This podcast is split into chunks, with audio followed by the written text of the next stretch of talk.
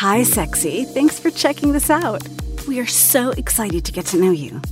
Your story is being uploaded right now. I know you're going to love it. But before we get started, do me a favor and write down this code. It's erotic50, E R O T I C 50. What's that about? Well, it's your key to unlock 50% off and free shipping on adamandeve.com. Man, are they generous! Just enter erotic50 at the checkout, and there you go. Big discount on almost any item in their sex emporium. Oh, and a little hit some of the toys go so good with the stories you're about to hear. Enjoy! I think I was always dating someone during college, even if it wasn't serious or long lived. I think I had a boyfriend the whole time. But thing is, they were all the same kind of guy. They were at best a year or two older than me. Clean cut, jock frat types, and they did all the typical things those kind of boys do. Each one was eager and able, always wanting to hop into bed, but despite the frequency of all these encounters, I never really felt fulfilled. They were long on stamina, but short on technique. But then I met Dave. Dave was a geology grad student, and part of his PhD program included putting in hours as a teaching aide for undergrads like me. So I was in his class, of course. And at first, he didn't really appeal to me at all. He wasn't that much older than me, in his late 20s maybe, and he definitely wasn't polished like the guys I was usually attracted to.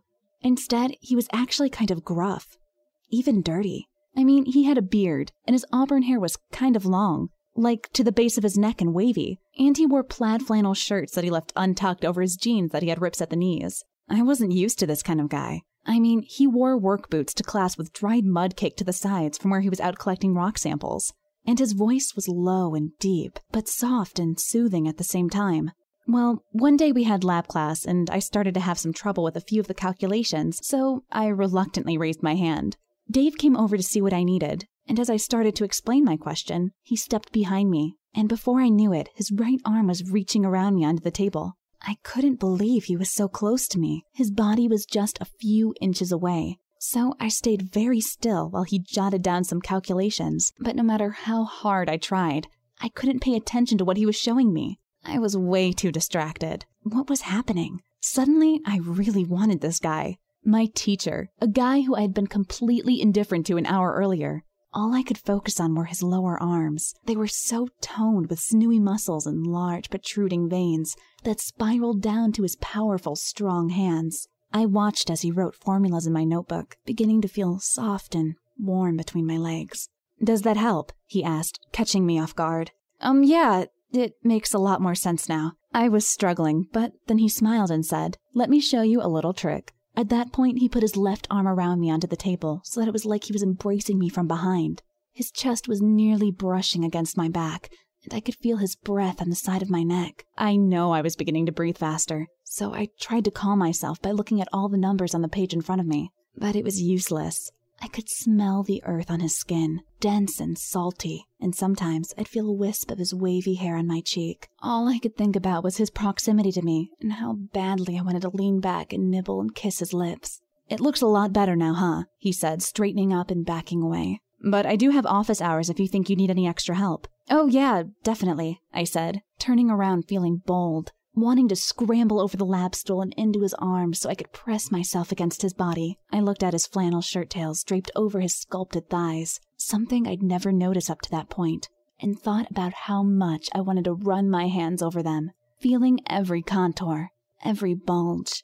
At that moment, I wanted him so badly, I felt like I would have done anything just to touch his skin. I even thought of sticking my finger in between the buttons on his shirt to feel his nipple, or standing up suddenly, making his thigh muscles press firmly against my hip. For the next few days, all I could think about was dropping by Dave's office hours. I had it all planned to show up towards the end of the two hour window, so I would be the very last one there.